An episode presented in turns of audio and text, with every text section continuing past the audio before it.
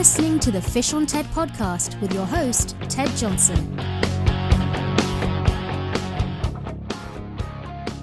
Well, hi, this is Ted Johnson, and before we start today's podcast, I'd like to give a quick shout out to a couple of our supporters. George Schauer, who is the Pocono Outdoors Guy, has been a friend and advocate of the Fish on Ted podcast and our sister company, Marketing for Guides, for a couple years now. George broadcasts his own podcast live every Sunday evening at 6 p.m. Eastern Time, 3 p.m. Pacific on Facebook Live. He then posts his episode on his YouTube channel, of course called the Pocono Outdoors Guy. Along with being a podcast host, George is also a well-known outdoor writer and outdoor videographer. To find out more about George's services, go to his website at www.PoconoOutdoorsGuy.com. I'd also like to recognize Shortbus Flashers, who is based in Oregon. J.T. Gillette started Shortbus Flashers just over 10 years ago, and it has become the premier manufacturer of salmon fishing flashers on the West Coast. If you like catching salmon, you need to visit www.shortbusflashers.com and take a look at all the flashers and the hundreds of shapes and color combinations that are available. Well, hello, this is Ted Johnson with the Fish on Ted podcast. I want to thank everyone for joining us today. If you're a couple years out, we are recording this about 2 days before Thanksgiving 2020. Now, if you look at your calendar and you scratch your head and you go, wait a minute, wasn't that the time that the government and everybody was going, don't get together for Thanksgiving? Yep, that's the time. And so we wish everybody a happy Thanksgiving and be careful and well out there and that sort of thing. What a strange time. But, you know, it's interesting that the fishing community and the interest in fishing through this COVID thing has been phenomenal. There has just been multiple businesses and people in the industry that have had some of their best years ever in the midst of all this crisis. And I think what's happening is that people are sort of getting back to their roots. You know, they're parking their golf clubs and they're not going to the big sporting event. And they're going, you know, what can we do to get out but social distance and protect our families and us from this crazy virus that's going around? And fishing has had a reinsurgence. And that's really exciting. And I'm hoping and praying that that momentum's going to carry us through this virus as the vaccines are starting to roll out now. And we have a reinsurgence in the United States and worldwide on a tremendous sport that has a lot of really, really good people in it. And that it will become a legacy for many once again. Well, today we have a great guest. I've been looking forward to having this interview all week. He's rather a celebrity in the Northeast. And after this interview, you'll understand why, because he plays a great big part in the fishing world in the Northeast United States. And so without further ado, Tony, are you there? I'm here. Hey, Tony, how are you, man? I'm great. Yourself? How's everything? It's going well. I'm going to brag on you for a second. You know, Tony Maja is owns a manufacturing company that manufactures all sorts of different types of gear and in particular lures for the fishing for striper and other types of fish. If you say, what are we going to use today on a boat going on off of New York or New Jersey, and they don't have any Maja products in the boat, I would be surprised. So Tony is the guy when it comes to putting big stripers in boats with all of his gear and that sort of thing. So, you know, Tony, without stealing a lot of your thunder, tell us a little bit about your company and how it got founded and that sort of thing. I enjoyed you talking about that. I could listen to that all day long. You can keep going. That's fine. No, listen, it's you know, my father is the master. I mean, he, you know, I've just taken over the reins. My father, every day he surprises me. I mean, he's still around. He still helps me. I still go to him for everything. I double check, you know, there's certain things we don't agree on. And there's a couple things I'm right about. I mean, a couple out of thousands I'm right about, but very rare. I bring those up all the time at Thanksgiving dinner. I bring those exact two times up that I was right. But I would too. You know, the only two that I was right. But right. He, you know, he started the company. He started the company probably about 20 years ago, maybe a little bit more, maybe about 22 years ago. Yeah. But he's been making our famous thing that he's always made was bunker spoons. And bunker spoons are they imitate a bunker. They imitate a wounded bunker, to say, because we've learned over time that bunkers could be erratic and the fish tend to miss them. Striped bass tend to be a little lazy, especially the big ones. So we tricked. He didn't invent it. By any means, he did not invent it. It's been around hundreds of years. Uh-huh. Guys have made it. I mean, they've made these spoons for a long time, the heavy stainless steel spoons. But he made it. He perfected it. He reinvented and perfected it. He really did. And I'm just going with the flow. I'm trying to come out with new things every year to keep us relevant. Yeah. Every year there's more and more competitors that come out. And every year there's another 10 competitors that go out. They fall out of it. So, I mean, you know, we try to stay on top. It's not easy, but, you know, I'm 100% invested into it, and that's what we do. We just keep going. Oh, that's cool, man. Now, for the listeners that are not familiar with a bunker spoon, can you tell us a little bit more about it? Okay. So, I mean, the original bunker spoons we've made, I wish I could show you. He used to make them out of stop signs, legitimate stop signs. Really? No kidding. Yeah, like he would find, because it was very hard to find. He didn't have a lot of money when he was young, so you know they had a little boat, him and his brother.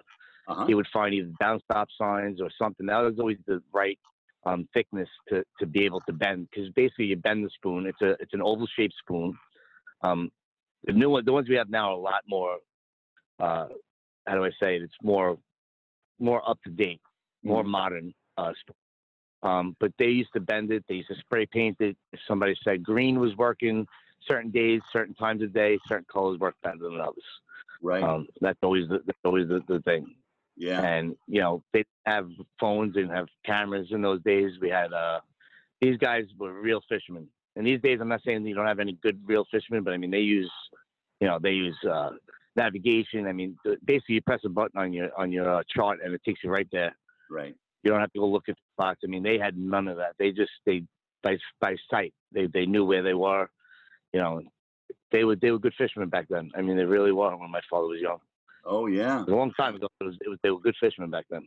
Wow. So your father loved to fish, and he was making his own spoons and for other people. He would make them. He didn't sell them, so he would make them for other people. Uh-huh. You know, he made them for years. An old guy taught him years ago, and we came from Staten Island. That's where we were originally from. Uh-huh. And there was just a selective few guys that knew how to do that in Staten Island, and they were very tight-lipped. I mean, not many people knew what bunker spoons were. Right. Patrolling what bunker spoons were. It was a very tight community, and it wasn't done on a big scale. It wasn't sold on a big scale. They made them themselves, these guys. You didn't see them in stores. Tackle shops didn't have them. But my father made it, you know, he's like, you know what? We came out with two products before we made the bunker spoons. We have a patent called the Easy Out Rodder. Oh, okay. So it's patrolling. It basically, it's an out rodder that points the rods, parallel to the water. Yeah. To keep them, you know, to keep your spread wide, basically. Okay. Your rod is sticking out the side of the boat. And, instead of reaching out and pulling the rod out when you have a fish on, we have a little arm that snaps up, so you bring the rod into the boat and you pull it out. So we have the patent on that. Oh, really? And that was the first thing we made. And we still make it to this day. And, you know, I've definitely made a lot of changes to it, made it stronger. They use them for tuna now. They use them for everything. So, uh-huh. But we, you know, people would say, oh, what do you need these for? We would say, trolling with bunker spoons. People didn't even know what a bunker spoon was. Right. So I said, Dad, we got to start making these things. People don't even know what they're using them for. Mm-hmm. You know, people buying them, they don't even know what they're using for. So we started making bunker spoons in a mass scale, and we have a manufacturer that does it. And you know, they're really, really thick stainless steel. They will not bend. You can't bend it. Uh-huh. I've ran it over my car. I've tried to bend it with my truck. It doesn't bend. I got yelled at for doing that because I scratched it up a little bit, but but listen, that's product testing at its best right there. So you got to test these things, make sure the strength is there. So, right. But you know, that's how claim to fame. The bunker spoons are the most popular thing on the north, in the whole East Coast. I mean, the whole East Coast. It's striped bass. You think of bunker spoons, you think of Tony Maja. So. Oh yeah, yeah. You know, I've done some fishing in Alaska, and in particular Southeast and the Kenai Peninsula. And I was looking at those bunker spoons online yesterday, preparing for our interview. And I was going, I wonder how these things would work if you jigged them at about 200 feet for halibut up there. And I'll bet the halibut would hammer those things. 100%. Those, and even the mojos we make now, too. Uh-huh. You know, the mojos, I'm sure they would love the mojos. Because, I mean, you know, halibut's a big fluke, basically, right? I mean, fluke, a flounder, they love, I mean, fluke, we use I mean, how big the halibuts get, how big now? Oh, gosh, I was on a boat, Tony, 2 years ago where we brought in one at 284 pounds, and that wasn't even close to being a record. Wow. That's a big fluke right there. Yeah, I think the biggest fluke I've seen is 14 pounds, so that's a little bigger than that. Yeah. But, you know, the young lady that caught it, I was on the boat with her, and she caught it on a jig. She weighed, you know, a little Asian lady, and she weighed less than 90 pounds, and she brought that darn fish in all by herself. It was crazy, man. Standing up by herself, no help. Nope, didn't want any help. She was tough, man. She was tough. But I would have handed the rod off 5 minutes in. I would have been like, all right, I'm done. No more. Yeah, a lot of times you do that when you catch something that size, you know, and you're fighting it. But, you know, that's what those things up there hammer, you know, is kind of a wounded fish. And it sure seems like your do they use like a jig and like a spoon? Do they use spoons, like a flutter spoon almost? They do, use those? Uh-huh. Yeah, they're starting to use those. My spoons will do that. What's that? My spoons will do that. Like, you drop it down, and they're heavy. Like, even the smaller ones are heavy. Yeah. You know, our big ones are pound and a half, pound and a quarter. Oh, yeah, that'd be perfect. Yeah, I mean, and the smaller ones are, you know, just less than a pound. Maybe, you know, I think 13 or 14 ounces. Uh-huh. So oh, they'll get down. I mean, they'll definitely get down. So. Yeah, oh, that'd be incredible up there. That would be incredible up there. But, now, you also manufacture rods and other tackle also, don't you, Tony? Yes. I've broken into a lot of the smaller jigging type of style stuff. My father always made the trolling stuff, but I see the writing on the wall with younger kids. They like light tackle. Yeah. They like jigging, like casting out little things. And, I mean, I love it, too. Don't get me wrong. But, I mean, I want a 50, 60-pound bass. Striped bass around here, I'm throwing out a bunker spoon, and that's what I'm getting it on. I mean, 99% of the time, that's what the big ones are coming in on. Right. But that being said, we make two sets of rods right now. I'm making a third right now. I'm in the process of making a third. We make a bunker spoon rod, which matches our bunker spoons because you need a soft tip for the action of the spoon. You know, if you have a heavy tip with no action on the tip, it's going to restrict the action of the spoon. So you want a nice soft tip on that spoon, rod. Okay. And mojos, now we make mojos too. Mojos are heavy lead head. They're basically like a parachute jig in a way. They have long hairs that are reversed. Right. And basically they come over the hook, and then there's a 9-inch shad, a 9-inch plastic soft shad on there. Which is to imitate a herring or a bunker, or, you know, to imitate a lot of things that are in the ocean, basically. Yeah, no kidding. And we make a rod for that as well. Yeah. So. Wow. That doesn't need the action, so it's a stronger rod. You know, we make mojos up to 42 ounces. Holy smokes, are you? Yeah. Oh, yeah. Wow. That's a fight in itself without a fish. So. Yeah, I'll bet so. I'll bet so. Yeah. Well, Tony, how in the world did you get such a passion for the sport of fishing? Of course, your father has had to have, you know, influence on you that way. But I mean, when did you feel that that thing in your gut that goes, wow, man, I found what I want to do in life? I don't remember. I'm going to be honest with you. The first day I went fishing, I don't even remember the first day I went fishing. I remember every day I went fishing when I was young. Yeah. You know, my father could not leave the house unless I had school. There was no excuse. If he went fishing without me, it was a big problem. It was a big problem. And you know, I cried. My mother would get mad. Yeah. You know, I've fished with my father every day that we fished. Obviously, until I had kids, then things changed a little bit. But right. He could not go. We went to Costa Rica. He used to take me to Key West on fishing trips with him and his buddies. Oh, wow. I was with him everywhere. So wow. He's not only my father, he's my best friend. I mean, the guy has taught me everything. And if you want to be a fisherman, you could try to have that sickness. It's a sickness. It really is. It's a passion and a sickness, because you're right. There's nothing else you want to do. You know, you just want to go fishing. Yep. Yep. Exactly. And you can't teach that. That's something you have to have inside you, I think. I mean, it's very hard. There's not many kids in these days that have it. I try to enforce that parents take their kids fishing. You know, that's going to keep the sport going. I mean, it keeps my business going. Yes. But I mean, you know, just in general, I think with this whole COVID thing, you saw a lot more kids fishing, which is phenomenal. Right. Younger kids were with their parents, their families. I mean, you couldn't do anything else, but you go on your boat and you go fishing with your family. Mm-hmm.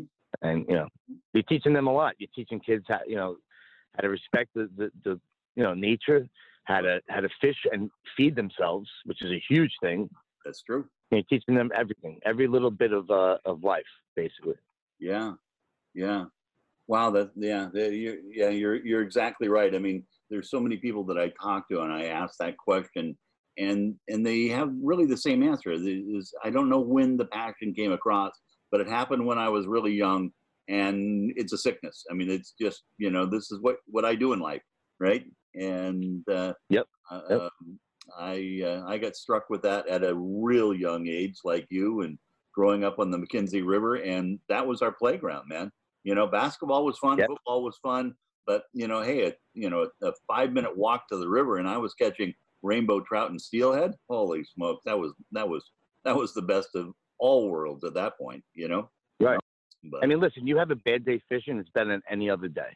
Yeah, that's true. It's bad. I could catch no fish. People like, you sat there for 8 hours, you didn't catch anything. How would you want to go again? I said, I want to catch fish. I said, it doesn't matter. And everybody's had those days where you just can't, you know, everything just isn't going the right way. I mean, it isn't. Mm-hmm. You know, I've had a lot of days like that. I've had a lot more than I'd like to say, but I mean, we've definitely had a lot of great days. So. Oh yeah. Yeah. So your father, he must've grown up kind of the same way you did. I mean, if he had, has that drive for building a business in such a competitive industry, he must have had a real passion when he was a young man. Well, he didn't have his father did not fish. His father wasn't a fisherman. Oh, really? Him and his brother, just as young kids. I mean, I guess back then that's all they had really. They didn't have a lot of money. My grandparents, mm-hmm. They used to fish a lot off the beach. They saved up. They worked a lot. They always worked hard, and they saved for a boat, and all they did is fish. I mean, they just did not stop. My father, his name didn't come from the business. I mean, his name came from fishing and, you know, fishing tournaments. Before we even came out with our bunker spoons and everything like that, people knew who Tony Maja was. Oh, really? They knew because we won, you know, he won tournaments after tournaments. He's, you know, he's been on front cover of magazines. This is well before there was, you know, every writer wanted to go fishing with him. Yeah. It's pretty cool. It really is. I mean, you know, and don't get me wrong. He tells me you got to give yourself some credit. I mean, I've done some good things, but nothing. I mean, I can never do what he did. It's amazing how he did it, and he did everything with hard work. I mean, in these days, people could become famous in 2 seconds because of social media. Right. You know, he didn't become famous in a day. He became famous in 20-something days. You know, in 20-something years. Excuse me. Right. You know, it was work. It was a lot of hard work. So yeah. You can kind of make yourself famous on social media. And it's sickening. I like it because it's a necessity for business. I do it every day. I'm on it every day, but it's very frustrating sometimes. Yeah. It really is. Like if I was a woman and a pretty looking woman, I would have a lot more people following me every day. You would. Listen, I mean, it is what it is. I don't mean to say it like that, but it's the truth. Yeah. It's the truth. Yeah. If I fished with a bikini on, and I'm not talking about a man's bikini, I mean, if I was a woman, I would have, but the thing is, it's not going to have the correct people. Like, oh, these people have all of these followers, and all it is a woman, and you know, people just, but they're not. That's not going to sell products. I don't care about that stuff. Right, right. No, you know, the real fishermen that are looking for stuff to fish with are not looking at that. They're looking for the man or the woman. Don't get me wrong. There's definitely great fishing women. Oh, I know lots of them that fish most men under the table. So, oh yeah. But you know, they there's two different types of women fishermen. There's women fishermen who want to be rich and famous, and there's rich women fishermen who just love the sport. So, exactly. And I think that's that thing. So I'm curious. You personally, would you rather fish for stripers in the salt or freshwater? I'm going to be honest with you. Like I love the salt. I did it with George, the Poconos Outdoors. Yeah. We went up to the one. I think it was Beltsville. I'm sorry, Beltsville Lake or Reservoir, whatever it is. Uh-huh. And we caught fish. Listen, nobody on the whole entire lake. There was people trolling, whatever they trolling on the freshwater, little jigs and stuff. Yeah. Downriggers. Nobody was catching fish. And we ended up getting, I think, 3 or 4 bass on my stuff, on all the stuff I make for saltwater. Really? And it proves the point. I mean, listen, freshwater and saltwater, especially if you're talking about the same fish, you know, the striped bass can be acclimated to freshwater or saltwater. They spawn in brackish to freshwater. Mm-hmm. You know, they go up rivers and stuff. You could catch these things anywhere. Yes, the bait does change, but they will still feed on very similar stuff. You know, striped bass will eat anything. That's what it comes down to. But they can wrap their mouth around, they will eat it. That's true. You know, they're a predator without teeth. That's exactly how you look at it. They will swallow anything whole. You know, if you want a quick story, we had a bass that was a striped bass in the ocean that was floating upside down. We went to revive it. We thought a fisherman, you know, released it without, you know, reviving it first. Yeah. And we couldn't revive it. It died. We kept it. It was a 47-pound bass. It was a pretty big striped bass. And we went back to the dock. You know, it was dead. We couldn't revive it. We opened it up. It choked itself on 2 fluke and 5 bunker. So it choked to death. That's how this thing died. Wow, no kidding. It had all of these fish stuffed in its throat, and it actually choked like a human would choke. We take too big of a bite, you know? Right, right. And these things gorge themselves with fish. Anything that's in front of their face, they will eat. So, no kidding. No kidding. And yeah, that was pretty fun. That was a funny story. So, yeah. And they put up one heck of a battle, don't they? Yes, yes. Yeah, definitely. I mean, my biggest to date is 58.5 pounds. Wow. And, you know, at best, I only have 250 pounds in my life, but my father has many. I don't even know how many. I mean, that's the mark is like, you know, people say, you know, the mark is a 50, they call it the Tony Maja 50-pound club. That's what we call it. Everybody that gets to 50 pounds, that calls it in to me. They send me pictures. It doesn't have to be weighed anymore. Yeah. You know, we take people, you know, nobody's winning anything, so we take them by their, you know, it's an honor code. You tell me the truth. You send me a picture. It looks like you're 50 pounds. You join the 50-pound club. You get your name on the wall on my website. Mm-hmm. The list grows and grows every year. That was the staple: is if you get a 50-pound, you've made it. Really? You know, that's like what everybody shoots for. Let me get a 50-pound bass. Any striped bass fisherman, that's what they want. You know, a 50-pound bass. Yeah, no kidding. And 99% of people don't get it, do not get it their whole lives. Right, right. And yeah, I mean, I've seen pictures of those you know, great big bass that you guys catch in your part of the world. A guy by the name of Sean Pruitt on the Never Enough Charter in Chesapeake has a photo of a guy that's 6'6", and he's holding this striped bass that they caught a couple of years ago. This thing is a monster. An absolute monster, you know. And coming from the West Coast, we've always had striped bass around, but it hasn't been really a focus of that fishery because of, you know, the focus on salmon and some of the other things out our way.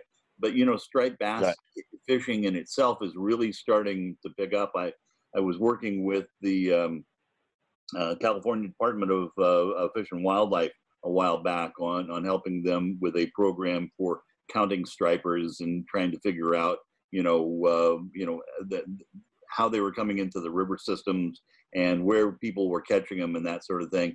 And it's amazing to me how big of a fishery that actually is, that is not really getting much attention still to this day. you know, in California. I get a lot of people that send me messages from California asking about striped bass, and I'm hoping that's starting to change. I really am. They see everything on the East Coast, and they, you know, I don't think they are as big there. I mean, I don't know for sure. I've never fished there. Mm-hmm. People say they get them, you know, 20-pounders, 25-pounders, which are big fish. Don't get me wrong, but they say they don't see them. But that doesn't mean they're not there. If there's striped bass there, they're going to grow that big. Oh yeah. And if they're not targeted, they're definitely going to grow that big. If they're not targeted as much like they are here, they're going to be big. There's going to be big fish. They may not be where the people are fishing. You know, I don't know what are the regulations in California. You know, do they have to be within the 3-mile line? Because we can only go 3 miles out. It's not like every other fishery. Most of the fishermen that I personally know that do striper fishing, you know, they'll fish the brackish waters of the bays, and then they'll fish them in the Sacramento drainage, the Sacramento River, and that sort of thing is where most of the fishing goes on in California. Right. Okay. Yeah, and I have to do a lot more research. That's my next thing. After I get the lakes locked in. All the lakes that have striped bass. I mean, there's so many lakes across the whole entire United States that have hybrids, that have landlocked striped bass. They introduce landlocked. That, you know, it's pretty amazing. It really is. And I think that's where, you know, my father really wasn't looking into that. He wanted to. He was zeroing in around here. We're everywhere around here. We're, you know, north, south, New Jersey, Connecticut, all the way up to you know, from basically Cape Cod all the way down to past Virginia, even South the Carolinas. Right. Our stuff is in all the Bass Pro Shops, a lot of Dick's Sporting Goods. I mean, we have this area covered pretty well. Mm-hmm. I look at it, I mean, the freshwater industry is monstrous compared to the saltwater industry. Yeah. With tackle. I mean, of course, it's largemouth bass is always the staple. Mm-hmm. I don't see why striped bass wouldn't be a staple either if they're in all these lakes. I mean, I'm going to try to change that. I really am. No, you're right. You know, you and I were talking just before we started recording about Lake Texoma down on the Texas and Oklahoma border. And, you know, that is an incredible fishery. I don't know if you know it or not, but I think the number that I heard was they have 200 charters on that lake, and they're all going after striped bass, and they pretty much all limit out every day they go out, you know, 12 months out of the year. It's an incredible fishery, absolutely incredible. There are a couple of charter boats that do use my stuff out there. I know they do very well out there. And now the thing is with bunker spoons, we have 4 sizes. Okay. They're not all the same size. We have the big ones, and we have number 1, which are the smallest, and all the way up to number 4, which are the biggest. Okay. The number 1s are baby bunkers, like peanut bunkers, as we call them. Yeah. When they're born, we call them peanut bunkers. It's usually like a couple months into their life. They grow so quick. They get from like a little fingernail to the size of your finger. Mm-hmm. And we have a small one, which is, you know, that's what they use on these lakes. The number 1 and number 2s, there's peanut and lollipop bunkers, we call them. Right, right. And then we have the middle one, which is a herring. It's a different fish, a different bait fish. I mean, people know what a herring is. It's considered a herring with the skinnier bait fish, the skinnier spoon, a little bit different action. And then we have the number 4, which is the ocean fit, the ocean bait.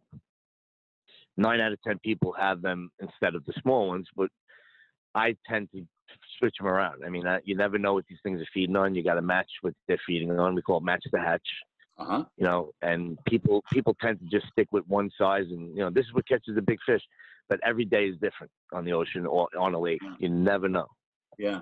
Now, are those smaller ones, are they castable? Can you cast and retrieve that? No, I am making, right now I'm in the process of making some new stuff, a castable spoon. I make a jigging casting mojo. That's a different thing. You could cast it. It's a little big and heavy. I mean, you could definitely jig it. You could drop it and jig it. I mean, I do that all the time. Uh-huh. If there's a piece we're on, or there's a big body of fish underneath us, I'll drop it down and it'll flutter. It's almost like a flutter spoon. It'll do exactly the same thing a flutter spoon was. Right. And they would work for numerous types of fish as well. You know, that's another thing people don't realize. Yeah. There's so many different types of fish that we catch on every year. So what's the most prominent color of a bunker spoon? I mean, you know, we have we had, let's see, we had five colors, I believe. We have chartreuse and white. Those are the staples. No matter what, chartreuse and white should be a staple in anyone's box, anyone's tackle box. No matter what fish you're fishing for, chartreuse and white are always the colors. We have dark green, which is another good color. We have chrome, which is obviously it's got that shine. It's, you know, if you're looking for that reflection off of the sun, you know, it shines. And if you're talking about a silver bait fish, that's exactly what you're looking at. Right. I came out with a couple new colors this year. I came out with a bronze. It's electroplated spoon. It's not painted. It's electrically dipped, however they say it. Oh, really? Okay. I don't personally know how I've watched them do it. I don't know how it actually works, but basically it's a positive and negative charge. So it's, the paint has, or whatever it is, has metal in it. So it just sticks to the stainless steel. Got it. And I have that in gold and I have that in bronze, and those have been on fire. They are working so good. You know, every now and then I got to come up with something fresh and new, and you know, it's got, and that I definitely made the right choice this year though with those. I definitely did. Wow. So are they're going to be in your arsenal from here on, huh? Yeah, I was doing it as a test. You know, unfortunately with my manufacturer, I can't just order, you know, 50 of one thing. It's got to be a lot to make it profitable. So I ordered a lot, and I was worried, you know, I'm like, you know, maybe this will last me a few years. We were gone in a month. Everything was gone. Wow, no kidding. This was an absolute amazing year. Amazing year. Wow, that's killer. Now, your products are found in what, Bass Pro Shop? Where else can people find these, Tony? I mean, you know, every mom and pop store on the East Coast, I mean, Northeast, and even as south as Virginia. Some in, I think, North Carolina. I'm not really sure. The Bass Pro Shops down there have it. I know Virginia Bass Pro Shops. Right. Dick's Sporting Goods. Okay. Tackle Direct. If things are on eBay or Amazon, it's not me, but a lot of tackle shops sell on there. They have their own accounts, I guess. I don't sell. I have my own website, but I don't promote selling on it. I don't tell people to buy on it, but I have to have a website because we sell stuff all over the country. Right, right. So, and if we don't have a tackle shop there, there's nothing I can do. So I got to make sure that people don't miss out. But you know, Dick's Bass Pro Shop, Cabela's, Dick's Sporting Goods. Pretty much, I think every mom and pop store, like I said, on the East Coast has it. You know, they're found everywhere. Right. Well, I would imagine there is going to be, like you were saying, an insurgence of people fishing freshwater, and then on the West Coast that will be looking for products like this, because it's not very well represented. You know, this fishery, and it's becoming more and more popular. Yes. You know, the other fishery that. You know, that's big out west in freshwater lakes is, you know, lake trout and Mackinac. And those things get huge. There's a lake in Utah called the Flaming Gorge. And regularly people are picking out Mackinac out of that lake at, you know, anywhere from 50 to 60 pounds. And I would imagine your product would work incredibly well catching Mackinac. Right. Yeah, I think so too. Yeah. Yeah. I'll be darned. Well, awesome. So here's a question for you. And we ask it to all our guests, and think about it for a second.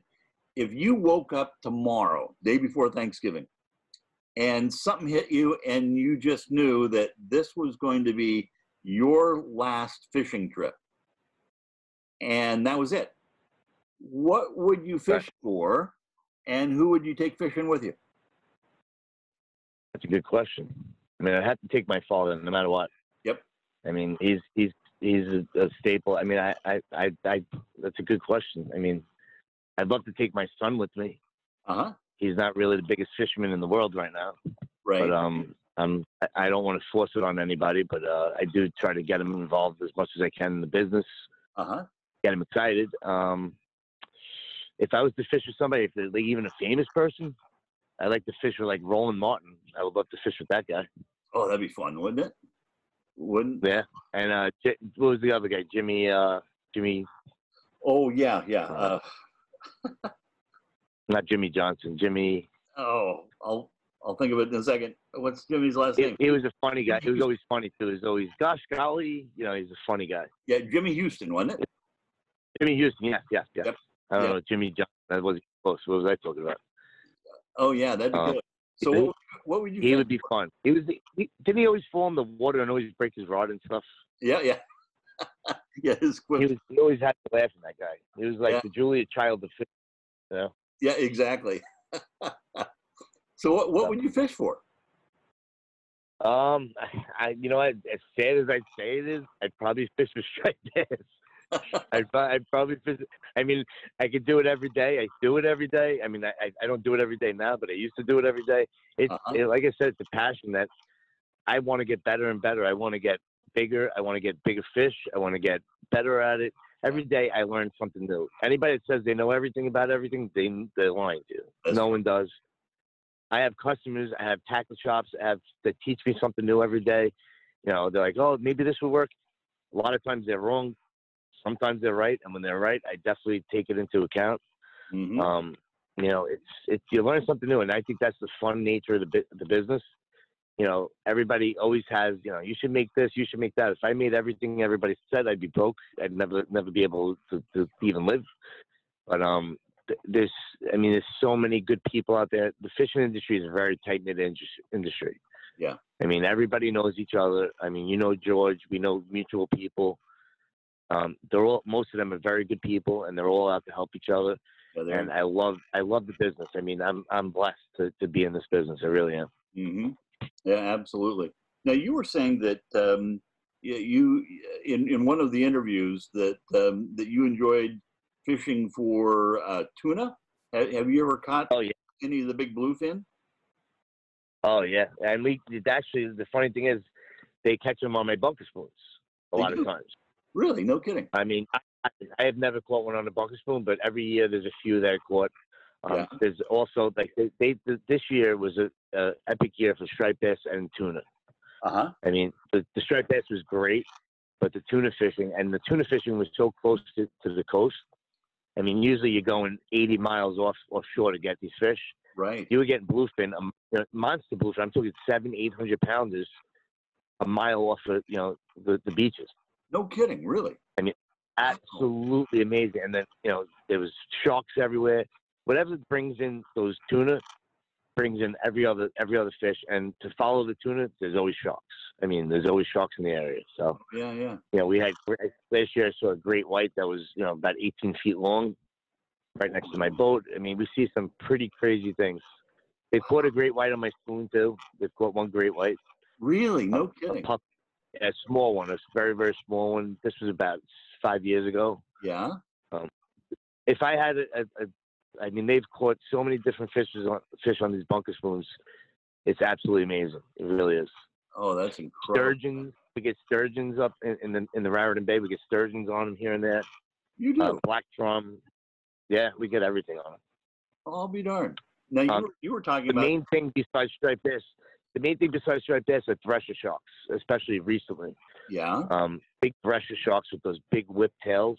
Uh-huh. We used to get a couple a year.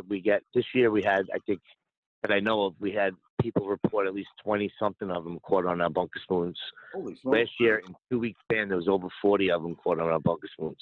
Really? And up to 400 pounds. I mean, it's pretty freaking crazy. It's nuts. Yeah. You're talking a monster shark and they don't eat it with their mouth. They hit it with their tail. That's how they kill their prey. Really? And they whack it with their tail, and they get hooked in the tail, and that's it. Holy shit. You're fighting the thing from behind. I mean, that's crazy. Like, it really is. Yeah, it's like fighting an 800-pound fish. I mean, holy smokes. Oh, yeah. And they do it on my rods, too, a light tip rod. And I can send you videos that I sit there cringing, waiting for the thing to snap. Oh, yeah. It makes me nervous. Like, I'm like, but, I mean, it's not meant to bring in a 400-pound thresher shark, but from backwards, no less, backwards. But they handle it, man. Right. They really do. Wow. No kidding. That's incredible. That is incredible. Huh. Yeah. There's been an influx of those in these areas, big influx of thresher sharks. Yeah. Really, really big thresher sharks. So. That looks like so much fun, man. It sounds incredible. So I'm just curious. Personally, I would hand off the rod if I hooked one of those things. So I'm good. I'll let somebody else reel it in. I'll watch. there gets to be a point in one's life when those big fish aren't as much fun as they used to be. Nah, and these guys, I'm talking backing down and chasing the fish for 3-4 hours. Yeah. Well, I'm okay. I'll watch it do it. I'll be I'll be what do they call it, a spectator to watch it. I'm good. Yep. Yeah. I'll run the camera on this one. Now, when you were in Costa Rica, were you catching fish down there on the bunker spoons? No, we didn't bring the bunker spoons down there. No. Yeah. So that was when I was young. So we didn't make them to sell. Oh yeah. That's my passion and my dream is to travel the world and see where it works, which I think it would work everywhere. People use it in Florida for wahoo, kingfish. They caught. I mean, they catch everything on it. I'm still waiting. I want to catch a tarpon down in Florida on one, but gosh, that's my dream. You could. I would imagine you could jig them for tarpon down there, like Pine Island down around Punta Gorda and that sort of thing. Yep. That'd be fun. I have a couple of friends that moved down there, and they're going to try it this year. So hopefully we'll get some footage. I mean, I'd love to go visit tackle shops and some charter boats. Yeah. I mean, I have a lot of stuff that would be perfect in Florida and anywhere in the world, to be honest with you. Anywhere. Oh yeah, that'd be a fun road trip, wouldn't it? I'm waiting for that. I don't know if my wife will let me, but we'll see. We'll see. A business trip to all of these beautiful places. She's like, well, either I'm coming or you're not going. One way or the other. That's right. What would you like to do? Yeah, exactly. So if I had to take somebody, it's probably going to be my wife, regardless. So. Yeah. That would be a given. So without the shows coming up, I mean, in 2021, I would imagine that's going to free up kind of your winter time. What shows can people typically find you at in a normal year, Tony? I'm at there's a bunch of shows, mostly on the East Coast. I mean, I do the Philadelphia show. Yeah. In Pennsylvania, that's one of the biggest shows. I do the Rissa show, which is up in Rhode Island. That's a big show. That's probably one of the biggest shows. And then there's the Edison show, right? Which is in New Jersey, and that's probably another big show. I mean, there's so many. I mean, the Northeast is so packed with saltwater fishermen. It's crazy. Oh, yeah. You know, that place, they canceled it last year, and I was upset when they canceled it. It was right at the beginning of this. Yeah. I guess it was February.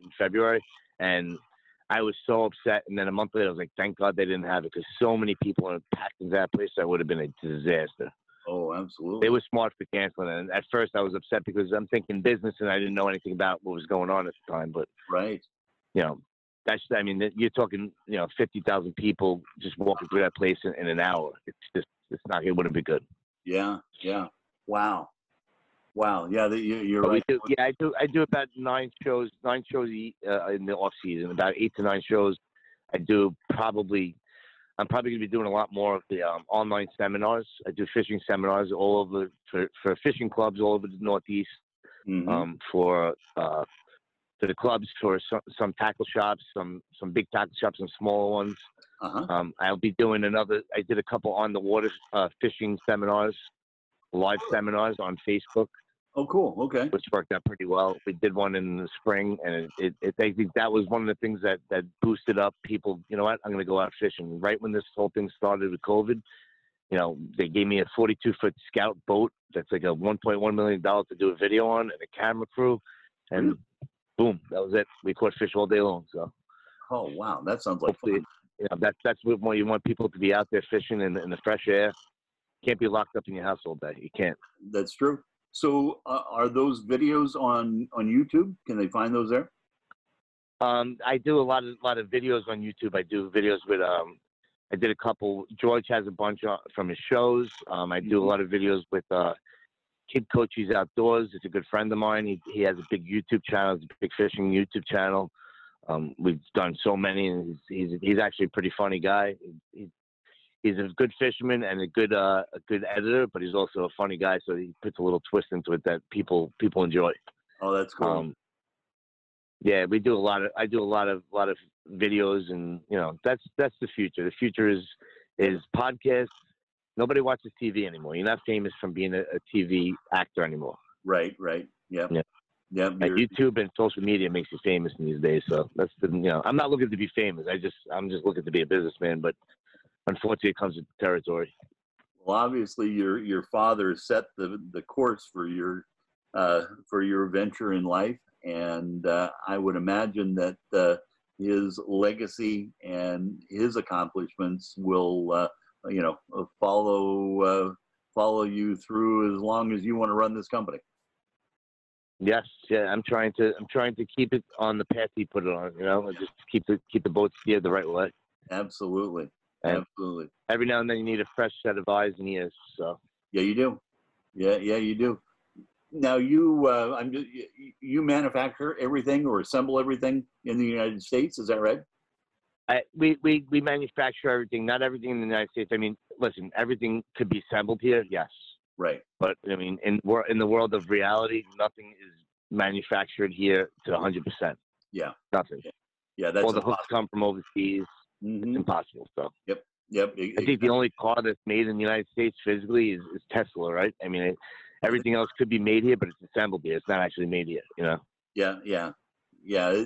The term "made in the United States" doesn't mean quite that like what it used to. Does it with everything? It doesn't carry the weight it used to. Exactly. It's not the same thing. But hopefully, we do change that eventually. You know, we need to be more self-sufficient in this country. But I agree. Yeah, I mean, all the hooks and stuff we get are from overseas. I mean, you know, Mustad, all the big name hooks are all from overseas. But I mean, listen, it is what it is. We go with the flow. I can't physically make these bunker spoons myself. First of all, we sell too many. Second of all, they're not bent anymore. They're molded. They're put in a mold and melted. Oh yeah. Because they're too thick to actually stamp or to bend. So. Oh okay. Yeah. Okay. Yeah. So we make them the best quality you can. You can't get better quality. You try not to lose it. I mean, people lose them all the time. Mm-hmm. But you know, it's a great business. It's a great industry. Great business. So. Terrific. Tony, I want to thank you, man, for sharing your time with us, especially in the, you know, with the crazy events that are going on and the holiday. We're just blessed to have you on the show. It's been a tremendous honor of mine to get to know you, and I'm looking forward to continuing this relationship as time goes on. 100%. Thank you for the invitation. I appreciate it. I really do. Okay. I look forward to talk. You and your family stay safe and well, man. Tight lines. You as well. Tight lines, and happy Thanksgiving.